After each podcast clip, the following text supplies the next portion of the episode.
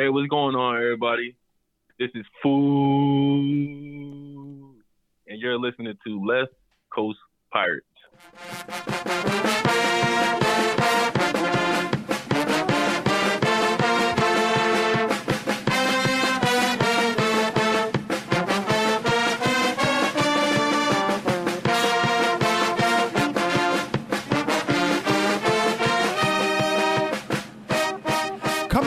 Just west of the Ward Place Gate from San Diego, California. He is Mike Dizzy Desiri, class of 2001. I am Tommy Chilkoharski, class of 1997, and we are Left Coast Pirates. Good afternoon, Michael. How are you doing today? Doing well, Tommy. Dog days of summer. We talked about it earlier, but here we are again. What you got for me? Mike, I'm not going to engage in any small talk today because we have the GOAT of Seton Hall point guards with us today, Mike, and I am excited. It's it's not even a question. I mean, I'm going to allude to who's on the call, but he went to school when I went to school. I got to watch him play firsthand. I, I think it's hands down. He, he's number one. There there are a couple guys that are up there with him, but he's always going to hold a special place in my heart personally. You know, Mike, the tale of the tape would take too long to go if I mentioned all of his successes, both at school and professionally. But we're going to give it a try here anyway, Mike. Well, if you just if you just hit some of the highlights, it's going to blow people out of the water. I mean, he's he's that good. So go ahead. He was a three time All State basketball player in New Jersey, coming from St. Patrick's High School. He was also two time second team parade All American and McDonald's All American game MVP in 1996. A four year standout at Seton Hall. He made three second or third all Big East teams. He won Big East Rookie of the Year in 1997. He won Big East Most Improved Player in 2000, leading the Seton Hall Pirates to the NCAA Sweet 16 for the first time since 1991-92. He all-time leader in assists with 681, 17th in scoring, 4th in steals, 8th in three-pointers which eventually earned him induction into the Seton Hall Athletics Hall of Fame. Played professionally in many countries around the world and then coached at Iona and Seton Hall and is currently the head coach at St. Peter's University in Jersey City, New Jersey. And welcome to Left Coast Pirates Live, Shaheen Holloway. Shaheen, how you doing today? I'm doing good. I'm doing good. I appreciate you guys having me on the show. Thank you. So, so Shaw, it's uh, first year is under your belt at a head, new head coaching position over at St. Peter's. He went 10 and 22, ninth overall on the MAAC. What were your, some of your takeaways from that first season as, you, as a head coach? You know, it was a whirlwind. Um, you know, getting the you know getting the job late. I got the job in April. Had to bring in like you know five guys. Um, we had like five scholarships available, but overall it was a good experience. Um, I learned a lot. Um, a lot that's gonna help me this year. So, you know, overall, you know, obviously not happy with the losses, but it plays a part in, in the process. So, what's the outlook for the program this coming year then? I think you know it's going to be positive. Uh, uh, I brought in six new freshmen, you know, so we got pretty much a young team, but I like the team. You know, they going they work hard. You know, just like like I said, it's part of the process, and I'm looking forward to get started. Describe the difference though in running your own program after technically being under Kevin Willard as an assistant for the last ten years. There's got to be some some major differences you know what? I've been very fortunate. You know, Coach Willard gave me a lot of leeway when I worked with him. Um, he trusted me. Um, you know, I was able to run the program. Um, you know, run practices, individuals. You know, make a lot of you know suggestions in games, substitution in games. It prepared me for this moment. So, you know, I want to thank him for that. And at the same time, um, it still really didn't hit me. It's still surreal that you know I'm, I'm running my own program. Um, you know, I got good people around me. I got good assistants. So, you know, it just like I said, don't don't. The most frustrating part right now is just you know, you know, I, I've been a pro, I've been part of a program that's been a winning tradition for a long time. Just this past year, not winning wasn't wasn't very cool. it wasn't cool. But everybody around me and everybody in the program, everybody around the program was very happy with this year. I wasn't happy with it because I'm I'm very competitive and I understand you know the difference. You know, we lost seven, eight games this year by four less points. You know, so that's just a lot of things that we just put in the game, kind of messed up with turnovers here and there. So just something to learn to build on. Do you think that that was some of the influence from Coach Willard? I know he had a couple rough years out of the gate, and you know I think some of the, the administration was happy with the progress, but I know you guys weren't happy with where the program was at, and you wanted to get it to where you eventually got it. So are you kind of feeling the same way and some of those same influences? Well, you know, it's it's funny you say that because we took over two programs that was kind of down and, and brought them back up. You know, we took over the Iona program the year before we got there. They only, they only won two games, and then in a short period of time we ended up winning, you know, 22 games and getting the Seton Hall job. And then we got to Seton Hall, it was kind of down a little bit, and then took us some time, about you know, four or five years to get it going. So I'm I'm used to taking over programs that haven't been too successful. I don't want to say that too much because I thought the last coach here did a pretty good job, Coach Dunne. Um, but you know, the program has been down, so you know that's why you know he moved on, and then they brought me in. So getting back to, I'm, I'm used to taking over programs that, that that's been down. So I'm looking forward to to the challenge. You know, we talked to Donald Copeland earlier in the year, and he said he thought he hated losing when he played, but now he hates it even more than when he's coaching. It's got to feel the same way for you, no? Yeah, you know what? It, it it is, man. You know, especially when you are super competitive like I am. I'm, I'm very competitive. Um, I don't want to lose anything. I don't care what it is. Um, and this and this year I just had to get the guys to understand. You know, losing is unacceptable just in life. You know, like nobody wants to be around a loser. Even when you trying to get a job in the corporate world. Like everybody wants to surround themselves around winners, and that's why there's so many players that work on Wall Street because Wall Street understand, you know, you know, guys that that play and they got that competitive edge. They they want to work for them. So just trying to get guys to understand winning. And I thought, you know, and then the end of the year was actually really good for us. We actually won the last four to five games, and nobody really wanted, wanted to play us because guys started believing in the, in the system. Well, you already alluded to before. You said it, it kind of starts to build the program by kind of uh, assessing the talent you have and finding the right players. How is recruiting at St. Peter's different than recruiting at Seton Hall? Well, at Seton Hall, you know, you obviously you want to, you know, you, you getting guys that that think that they are, you know, one and done players or two and done players, or guys that trying to make the NBA at the, the low level. You you trying to, you know, you got some guys that just want to go to school and get a good education and find a job, and you got some guys that want to play basketball overseas. So it's it's a different level of, of kid that, that you're recruiting and you just got to believe in what you're doing. It's not really about the best guy; it's about the right guy that that kind of fit what you want. Now, over the years, recruiting has obviously changed, and it's have to be completely different than you were when you were recruited when you were coming out of high school. I mean, you were in a McDonald's All American back in 1996. Teams were just banging on your door, how much crazier is it now with the recruiting system? The recruiting is, is a different level right right now. You got you know there's so many AAU guys involved. There's so many people involved with recruiting. It's just completely different. When I was coming out, it was kind of like the, the parents or the high school. Now you got a AAU guy, you got a mentor, you got a, a runner.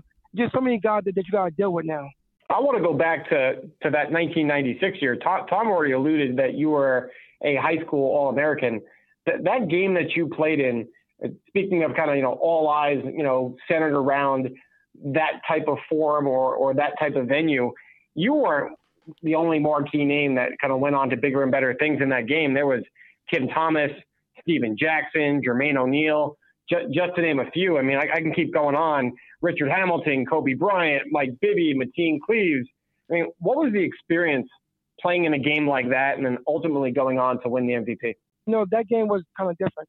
You know, it was, um, like you said, it was so many people in that game that's been so successful over the years. You know, you had, like you said, from you know, Kobe Bryant to Jermaine O'Neal to Richard Hamilton to Tim Thomas and Mike Bibby. I mean, the list go on and on. Um, it was an unbelievable experience um, being around guys that was ultra competitive, just like I was, and just you know to walk away with the MVP was just icing on the cake. It was one of those things back then where you had to come to play every night. I'm not saying that guys don't do that now. It just it's different, man. You just got guys that just they don't really understand how to compete at a high level every single night. So, so I have a follow up. I mean, at, at, that point, we don't know who those players are and, and what they're going to go on to do with the rest of their career.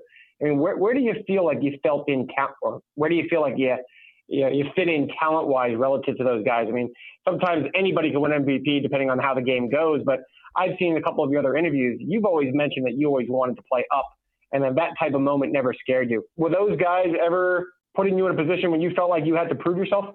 Well, you know what? I always felt like I got to prove myself from day one. You know, one because of my height, two because you know, um, just being where I'm from in Queens, New York. You know, you're always out there trying to prove yourself, and like I always played up. I never played in my age group. You know, even right now, it's funny because I got my son playing up. You know, he's six years old right now. He's playing with, you know, eight, nine, ten year olds, and that's what I always did. You know, when I was in high school, you know, I, I played unlimited pro am. You know, I always had to put myself. I always play with a chip on my shoulder, and those are the type of guys that I want to recruit. Guys that that, that play with chip on their shoulder got something to prove, because those are guys that's going to run through a brick wall for you. Well, recruiting itself can get really ugly really fast, especially with how with all the in light of all the news that we've seen recently with the FBI probes and whatnot. You know, without getting into any specifics, were you exposed to any of those temptations when you were getting recruited? Were was anybody coming up to you and saying, "Hey, man, I, here you uh, get this"? You know, I had a good support system around me. Um, I had good people around me that steered me away from stuff like that. Um, obviously, that stuff been around forever. It's not nothing new. But like I said, I had a good support system around me, so I didn't worry about things like that. That stuff wasn't allowed to come near me. So what ultimately made you choose Seton Hall then? Well, a lot of different reasons. You know, one, you know, Levell Sanders is one of the reasons why I chose Seton Hall. You know, I love, I wanted to play with him. Um, I love Coach Blaney. You know, Coach Blaney and Coach Aranda did the best job. I feel recruiting me, made me feel, you know, like they really, you know, needed me, not wanted me. And and the last thing is, you know, I had my daughter when I was in high school, so I didn't want to go too far away from her. But you know, especially with me, I'm different. You know, I'm a trendsetter. I don't follow people around. You know, when I first went to St. Pat, St. Pat's wasn't really known. When when I left St. Pat, St. Pat's was a household name.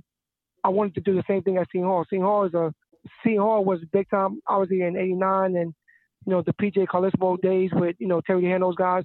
But it had like a short period of time where it was down a little bit, and I wanted to go there and you know get it back up. Like I said, I wanted guys to follow me. I didn't want to follow anybody. You, you mentioned Coach Blaney. And unfortunately, after your freshman year, they let him go and brought in Tommy Amaker. Uh, what are your thoughts on uh, comparing Blaney with Amaker? Um, you know, they different. You know, um, obviously I went to Seton Hall for Coach Blaney, so I got a lot of respect for him. I got a lot of love for him. I got a lot of love for Coach Aranda. You know, Coach Williamson, those guys did a great job of recruiting me. You know, Kerry Keaton, that that whole team. Um, it's different. You know, Coach Blaney, I think kind of one of the things that he did was he kind of treated us like men. And ultimately, it was a downfall for him because you know we had guys that didn't understand that and didn't respect and then work hard for him like they should have. And you know, Coach Amaker came in with the whole Duke mentality, and so that's the difference. You know, I thought Coach Blaney treated us like like men and like pros, and Tommy came in and you know kind of was like a whole college thing. Um, I, and not not and not to say that one of the guys, you know, ideas or one of the guys' system was better than the other. Just it, it was different, you know. And I thought you know both guys did a great job. No, I get that. So obviously, with with change, you're not going to get two guys to run the system exactly the same way, just like you described. And that kind of translates to kind of what you're going through over at St. Peter's. I mean, nothing against Coach Dunne, but he's probably not running the same style of leadership that you run. So, how do you take your experience of transitioning coaches and kind of apply that to what your guys are going through or went through that first season at St. Peter's? Well, you know what? Every coach that I played for, whether it was high school, college, NBA, overseas, I learned something from. You know, and I, and I took that with me to St. Peter's and you know and put my own spin on certain things. Um, like you said, everybody's different. Everybody got their own way of thinking. Um, you know, it's just about what you feel is comfortable. Like you know, half this year I didn't know maybe some of the things I was doing was wrong, but I was comfortable with it. And I, am a sponge. You know, I work really, really hard at this. You know, I, I get in really early, I leave really late. You know, I like to go to different people practices and find out new things. You know, this you know this uh preseason, I went up to UConn to see what Danny Hurley was doing. I went down to Villanova to see what Coach Jay, Coach Wright was doing. You know, I went over to Rutgers to see what Coach Pikiell was doing. Obviously, I went to Seton Hall, went up to Providence with Ed Cooley. Like I went a lot of different places because I wanted to see a lot of different things what people were doing and try to learn from people. So, which coach you, did you learn the most from? I mean, you, you mentioned Cooley. Cool, we're big uh, Ed Cooley fans here. You mentioned uh, Danny. We were obviously excited that he's uh, taken over UConn. Where'd you learn the most from? I'm a big Coach Cooley fan myself. Um, I'm a big, you know, uh, Hurley fan. I'm a big Steve Pikiell fan. I'm a big Kevin Willard fan. I'm a big J.J. Wright fan. I'm a big Coach Dunne fan. Um, I won't say I learned more than other from anybody. The person I probably learned the most from because I worked for him for 10 years is Kevin Willard. But outside that, like I, I, I, I think everybody's great. I think everybody's great at what they do. Uh, so we were also we were talking about issues regarding recruiting and, and the game in general. I, I kind of want to stay around that theme. In, in my opinion, another issue that is clearly a challenge in today's game is what some people are calling the the transfer. Uh, epidemic. It seems that at like the first sign of trouble, players are just basically bolting for the door. Based on your historical numbers at Seton Hall, I mean, people hold you in such high regard, but I, I think sometimes people forget that throughout your journey, you had your typical ups and downs too as a pirate. So your freshman year, you finished second team All Big East, and Tim Thomas, who finished third team All Big East, wins the Rookie of the Year award. All joking aside, I mean, did that bother you in any way? Well, of course it bothered me. You know, like like I said, I'm I'm super competitive, but you know, Tim is a good friend of mine. I was happy for him. Um, it was just you know, it's part of the, the politics of college basketball. You know, he's he's six ten, and obviously he was going to be a pro. You know, so maybe the, Big East was kind of weighing on that. I don't know what the decision was and why, but it is what it is. It happened. So, but yeah, I was I was disappointed. I thought I worked extremely hard to get it. Obviously, you know, the coaches and the media, whoever voted, you know, they voted me second team. So I guess they thought the same thing I thought. yeah. You know, uh, you did have a you had a spectacular freshman year. The coach that recruited you was let go. You know, Mike and I differ on the whole transfer idea. Did you ever think of transferring at that point? I mean, it's you, you came in with one idea with to play for one coach, and he's gone. So, was there any thought of that? No, I, I never thought about transferring. You know, it's crazy because a lot of people were telling me I should have came out and went to the NBA that, that year, but I didn't think I was ready. You know, I thought that you know, coming as a freshman with a lot of hype, um, I thought I had a decent season, but you know, individually, but my team didn't have a good year. Um, I thought there's a lot of things I had to improve on you know, shooting percentage and, you know, free throw percentage and all that type of stuff. So my whole thing was trying to get better for the, the, the next season. Transferring never came to my mind my freshman year. Did it change though as you kind of go through your sophomore season? So your sophomore season, you backed it up with another overall strong performance. Still averaged 15 a game, upped your assist total to six and a half. But even under Tommy in that first season, the team was 15 and 15 overall, and you guys end up losing in the first round of the NIT. I mean, is there just a possibility in your head where you're like, hey, I got two more years to go. Maybe I can go someplace else and be on a team that gets to the tournament. It just might not happen here. I mean, you gotta really think about it. You know, back then, it seemed like it was so long ago, right? Back then, but you got, you know, but but you, but you gotta think about it. Like back then, transferring wasn't big. A lot of people wasn't doing it. It wasn't something like it like it is right now. I mean, people stuck it out. People, you know, um, understood. Like some freshmen didn't play their freshman year and that was understandable, especially in, in leagues like the Big East and ACC. You know, those leagues are big time leagues. So you know, people really waited their turn, and people understood it was, it was a process. Right now, I mean, you got no shot. If you don't play a kid a little bit freshman year, he's gone. So, you know, so to answer your question, no, it never came across my mind my first two years. Not, not, nothing about transferring ever came across my mind my first two years. Well, to, just to let you know, Shot, yeah, it is a long time ago. I was actually a junior when you were being recruited, and I don't even. It wasn't. How... A, it wasn't a long time ago. It wasn't a long time ago. Stop it. and I don't know how we got the crazy rumors back then. You know, there was no Facebook, there was no Twitter. But we had you going to Cal. You were going to be like the next Jason Kidd. I don't know, man. We had some crazy, crazy. It was close. No, it was close it was close, man. You know, I, I have to tell you the truth. It was really close. You know, Coach Bozeman and his staff did an unbelievable job recruiting me. Um, it was it was really close. You know, my daughter factor pretty much came down to it. You know, um, the reason why I didn't go. You know, it was even even even to, to Duke. You know, um, Coach K and his staff did an unbelievable job.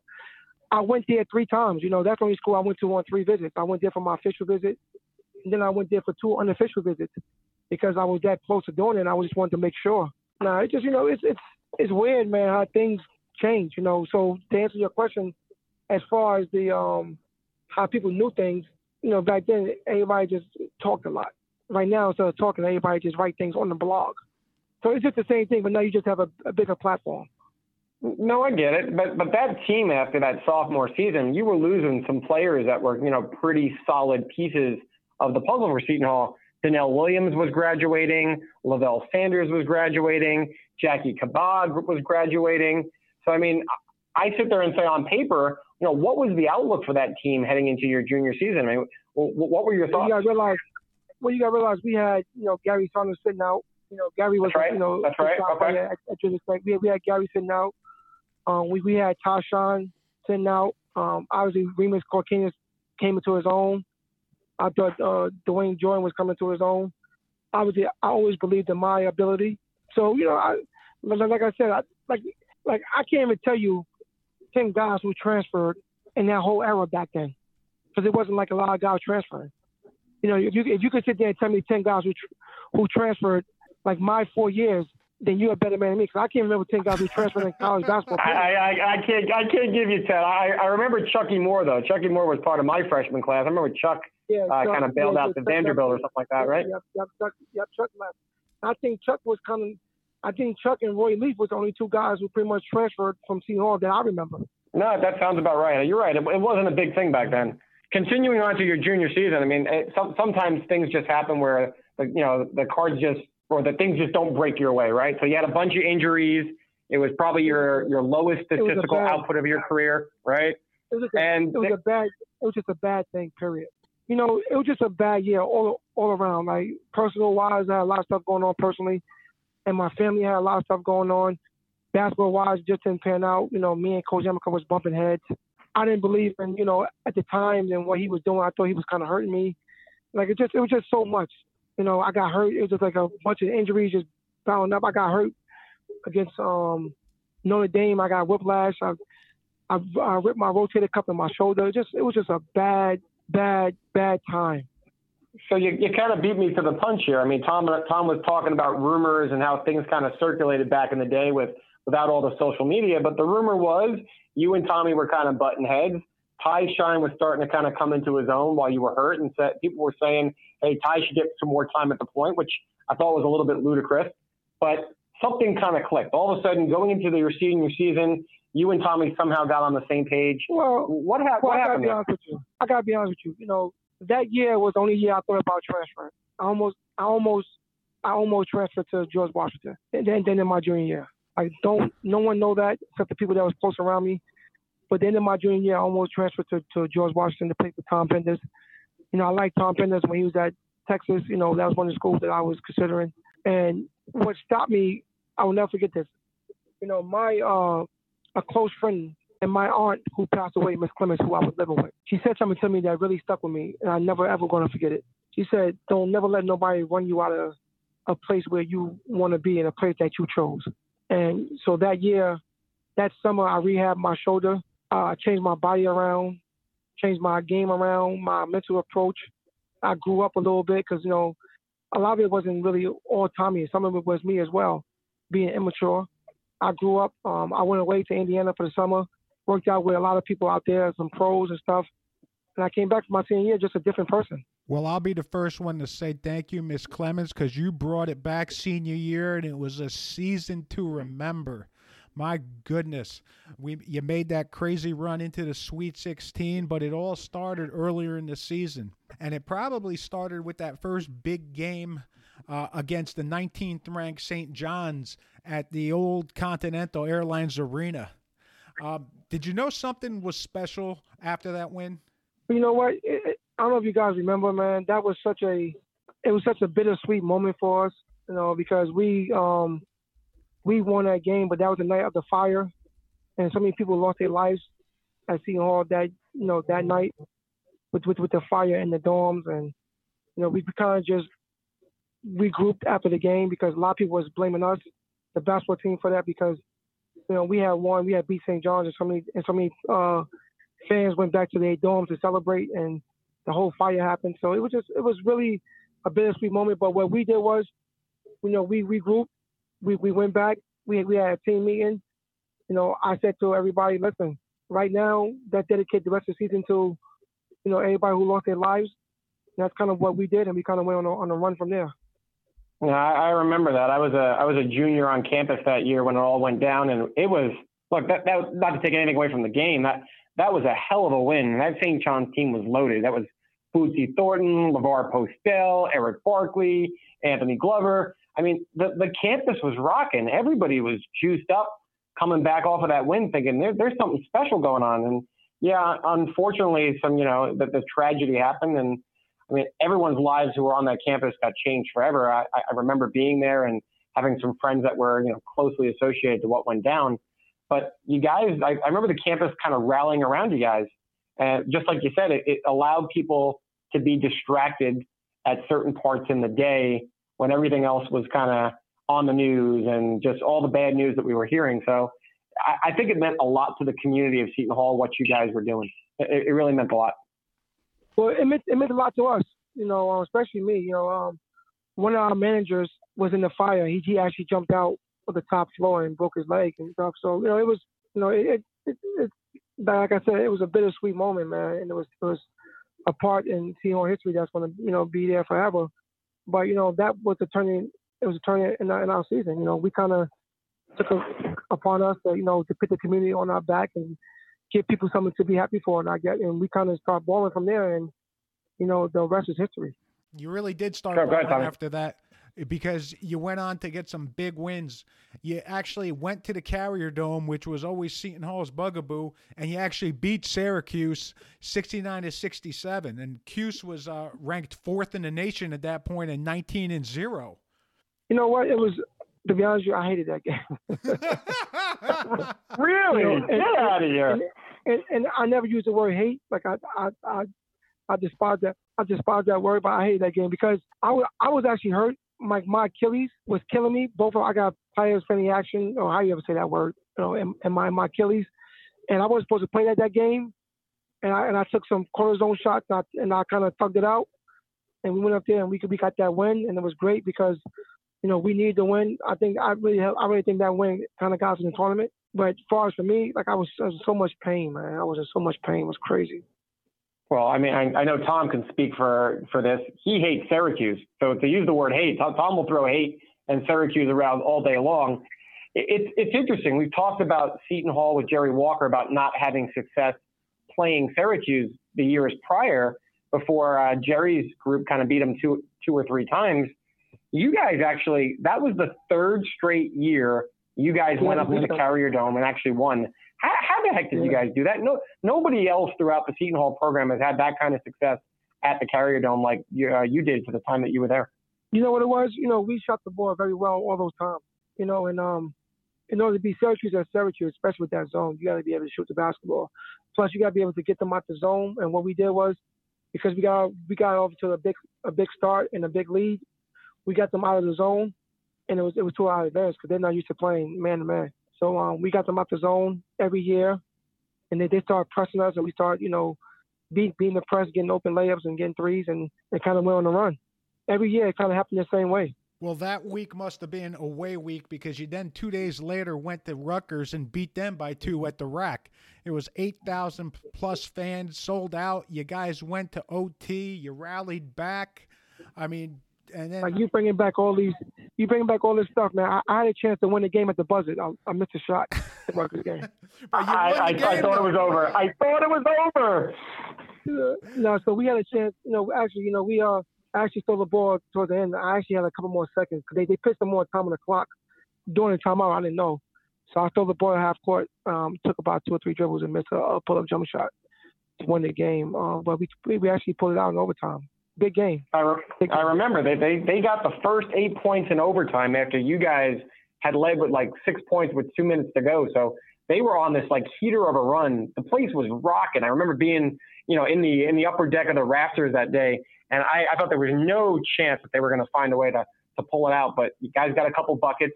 Uh, if I'm not mistaken, you had fouled out midway through overtime. Is that yeah, correct? Yeah, yeah, yeah, yeah. I fouled out in overtime. Yep came back. I mean, on, on a complete side note, before I kind of finish up uh, the comeback here, I remember you were walking to the bench and they were doing the left, right, left, right chant, and you just refused to sit down, if I'm not mistaken. Yeah, yeah, I was, I was messing with them. Yeah, yeah, I remember that. Yeah, it was crazy.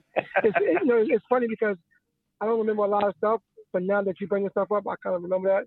And I thought Rimas and Rimas, uh, Kaukenas and Ty Shine had big overtime to help us win that game.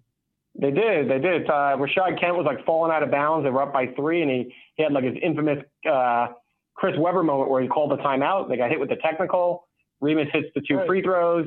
Ty scores a bucket on the next possession, and then boom, walked out, with, not, walked out with the win. If I'm not mistaken, I think we only lost to Rutgers one time, or maybe one time my tenure. I mean, they beat the crap out of us my sophomore year at Rutgers. I mean, they beat us bad at the RAC, like pretty bad.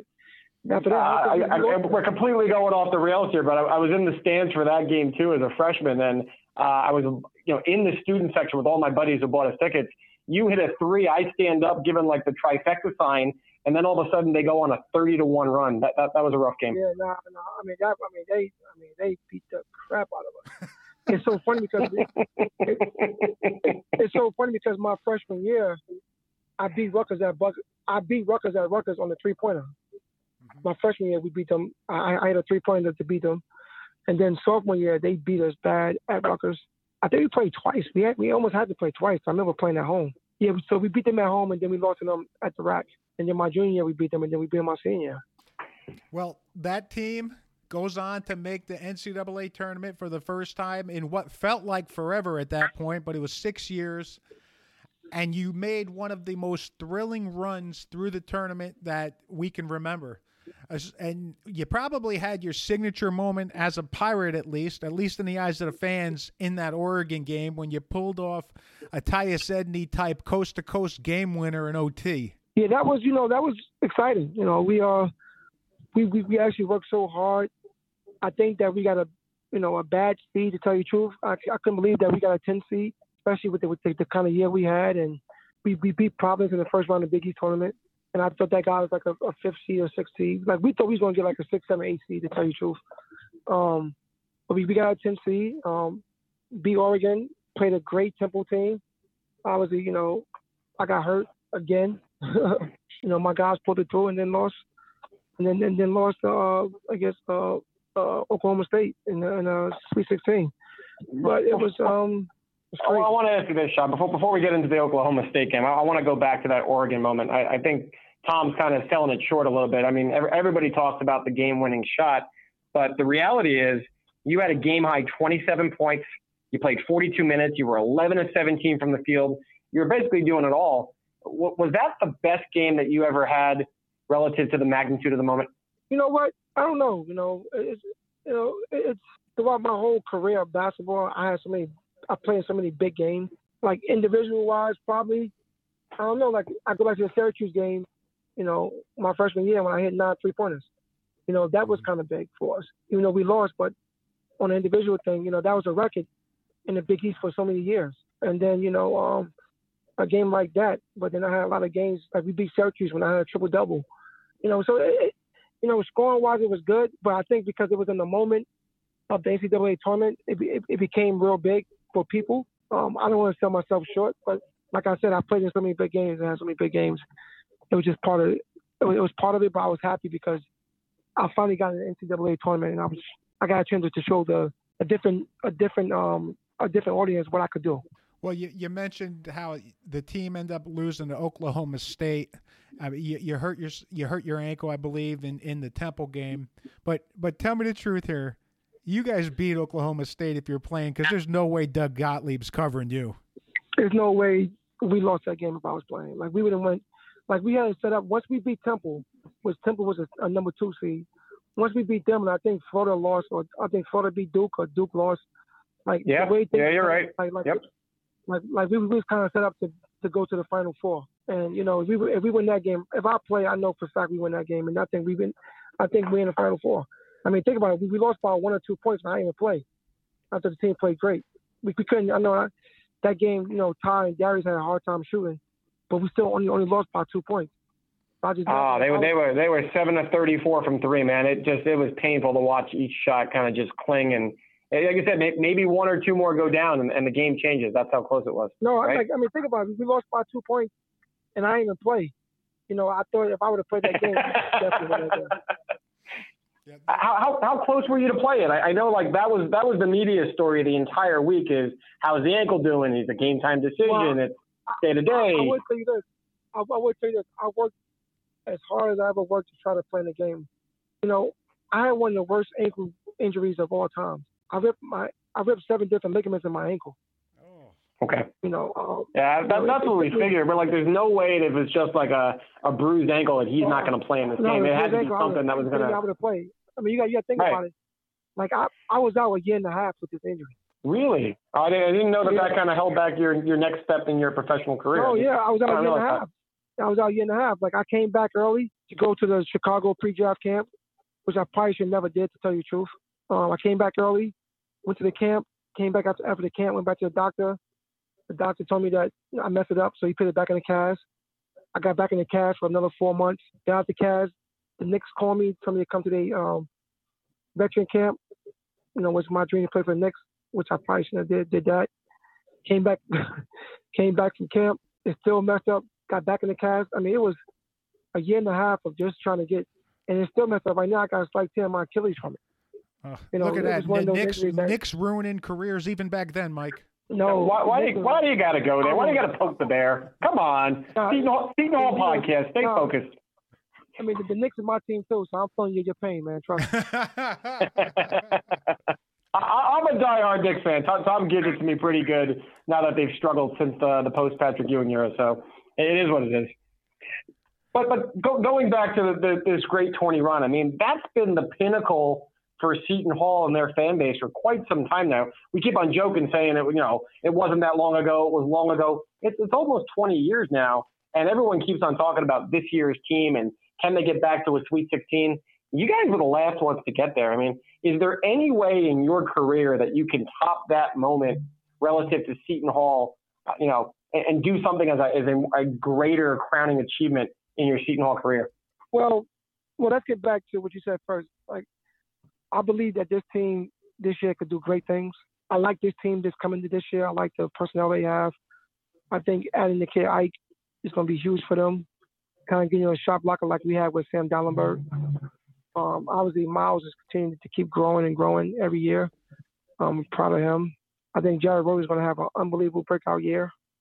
Uh, I think, you know, Anthony Nelson is going to have a breakout year. Quincy McKnight, I thought he had a great year for us last year. I think Sandro is going to be able to play his natural position of four. So I look for this team to do, you know, great things. But we was kind of getting judged just like the way everybody was, was judging everybody compared to the 89 team. You know, up until we made our run in Sweet 16, everything was 89, 89, 89. And now, you know, everything is Sweet 16, Sweet 16, Sweet 16. I think each each team is different, man. You just got to give each team that, you know, their identity. I think for the, the four years, the four, the, the, the year that, that we had the, you know, that recruiting class with Isaiah and those guys, you know, they had their, their own thing. You know, we brought the program back. You know, right now they have four straight NCAA tournaments. You know, so it's growing every year. I just think everybody just put a lot of expectations on people. Just enjoy it. Kind of enjoy it while it's here. Because like, like you said, it wasn't here for a while and now it's here. And it's not it's not easy to sustain that. It's hard. So I think like the fan base and everybody should just enjoy it. Enjoy watching these kids play and represent their school and their community. So Shaheen, you know, a lot of people you were you mean a lot of different things to a lot of different people. To Mike and I, you're the greatest point guard Seton Hall's ever had. To some people I think I am too. Thank you. and we didn't have to suck up to you before. Now we're sucking up to you. But to people Well, I appreciate it. nowadays, you're coach. Now, did you did you know back then that after you were done playing, you were going to coach? Yeah, that was part of the that, that that's actually part of it from day one. From day one, I didn't think that I would be coaching so quickly. I thought I'd still be playing, but but through my injuries and things with my daughter, I had to you know stop playing. But yeah, I wanted to coach. I didn't think it was going to happen this quick. To, to, tell you the truth. So, so I, I'm going to ask the question that a, that a lot of people talk about on the, the fan message boards and whatnot. Coach Willard is doing a great job, but there, there's always the rumor that if the team continues to have sustained success, you know, maybe he stays, maybe he takes a different opportunity, and hypothetically, if that opportunity were to present itself, and that A hundred opens up the coaching vacancy. 100%. Hundred I I mean, everybody wants you back, right? I mean, Everyone's like, bring, bring Sha back I home. I want to be back. You know, that's home. You know, and I say it all the time. If you listen to my interviews anywhere, Seton Hall is like my baby. You know, I I, I want I want it to do well, no no no matter what, if I'm there or not. Um, obviously, if you know if Coach Willard moves on and to you know a different place, a thousand percent I want to be back and be the head guy there, one thousand percent. What would be the pinnacle of success if you came back to coach the team? you know what? Just like I like I said, success. You know, like people look at success completely different, man. You know, some people say to me, you know, you didn't make the NBA, you're not successful. But I tell them all the time, I'm the first one in my family and my community to graduate from college. That's a success story. You know, um, obviously you're trying to get to the, the highest place that we could get to at Seton Hall, and then that's and that's success. You're trying, you're trying to get to the highest place.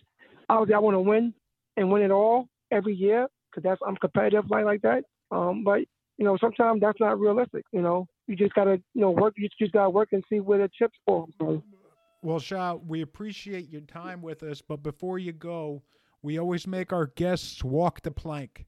We ask five rapid fire questions. We're looking for five rapid fire answers. You don't need to explain it, just knock off the answers as as best you can. You ready for this? Let's go. Let's, let's do it. All right. Question number one Most points you have ever scored in a game at any level? 62. Biggest win as a pirate? Oregon. Most intimidating road environment you've ever played in? West Virginia. Toughest opponent you have ever gone up against? Allen Iverson. Greatest pirate you have seen play? Shaheen Holloway. Congratulations, Shaheen. You've walked the plank. That's fabulous.